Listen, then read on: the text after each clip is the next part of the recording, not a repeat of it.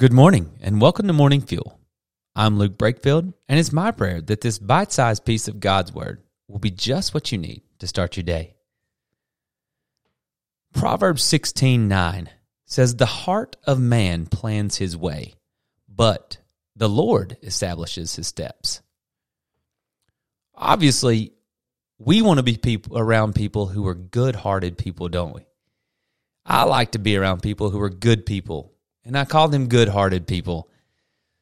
We know from Scripture that the heart is who you are, what makes you up, what drives you. Your passions and desires come from within you. And we also know from Scripture that the heart is also what can drive you wrongfully to sin. Scripture tell us, tells us that the heart is desperately wicked and evil, meaning it's our own hearts that can deceive us the worst. So the question here, if the heart of the man plans his way, but the Lord establishes steps, means is God the ruler of our hearts? You see, there's beauty to be found in life when a person submits their heart to the Lord, because in that decision, God works to establish their steps. God doesn't separate me or you from our needs or our wants or our desires. We are who we are. Yes, we're equally made in the image of God with the rest of mankind, but I am uniquely designed to be me, and you are uniquely designed to be you. And God knows you, understands everything about you, and still uses you. The challenge is submitting to God with everything that we are from the inside out.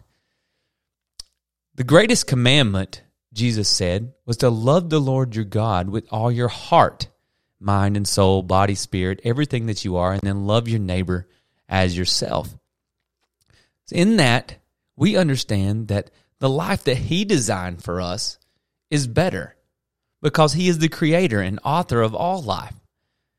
And it's in this submission of our heart that life becomes beautiful. So today, our challenge is to understand this. There's just something about living your life according to the truth of God's standard, isn't there? Because a heart submitted to God will find joy. You will find joy in all of life because when you are submitted to Him in, in your heart with all that you are, your highs become higher. Your lows, they become more tolerable because a heart submitted to God has a different perspective. A perspective that's from a divine outlook, an eternal perspective.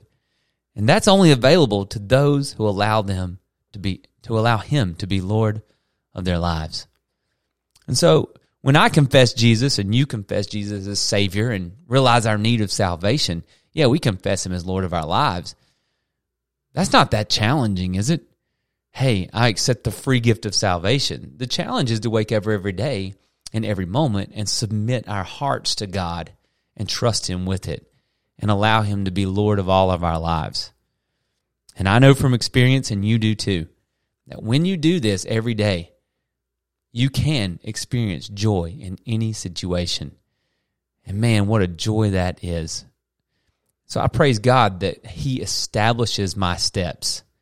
Even though my heart plans my own way, God moves in me and works in me, and the Holy Spirit indwells in me as a child of God to submit my heart to Him and trust that God will establish my steps.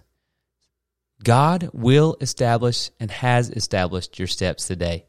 Just submit to your heart to Him and look for Him in every situation. It's going to be okay.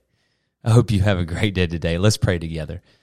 God, I praise you that you establish our steps. We would make a mess of everything if it were up to us only. God, you are all knowing, all powerful, omniscient, omnipresent, and we trust you. Help us in every moment today to submit our hearts to you and trust that you've established our steps. In Jesus' name we pray. Amen.